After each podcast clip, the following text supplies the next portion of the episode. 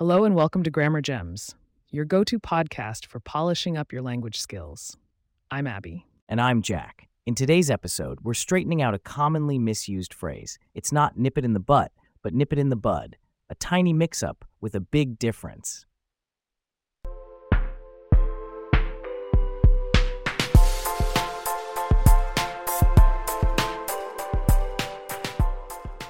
Let's start with the correct phrase.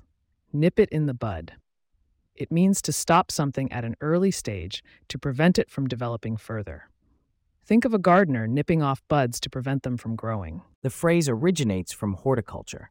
Nipping refers to pinching or squeezing off a bud before it blooms. This term has been used metaphorically in English since at least the sixteen hundreds. Now, the incorrect version, nip it in the butt, is a classic example of a mondegreen, where words or phrases are misheard or misinterpreted.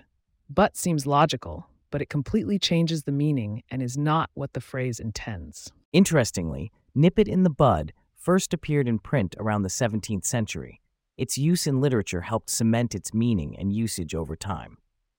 Over the centuries, its metaphorical meaning grew stronger. It's been used in everything from politics to personal advice, emphasizing the idea of stopping a problem before it gets bigger. Let's play a little fill-in-the-blank game, Abby. I'll say a sentence with blank, and you fill it in with the correct phrase. Here we go. When he saw the misunderstanding starting, he decided to blank right away. That's nip it in the bud. When he saw the misunderstanding starting, he decided to nip it in the bud right away. Perfect. Here's another one. To prevent the rumor from spreading, the C E O wanted to blank. Again, nip it in the bud. To prevent the rumor from spreading, the C E O wanted to nip it in the bud. Great. It's clear that nip it in the bud is the way to go. It's about early intervention, not about butts.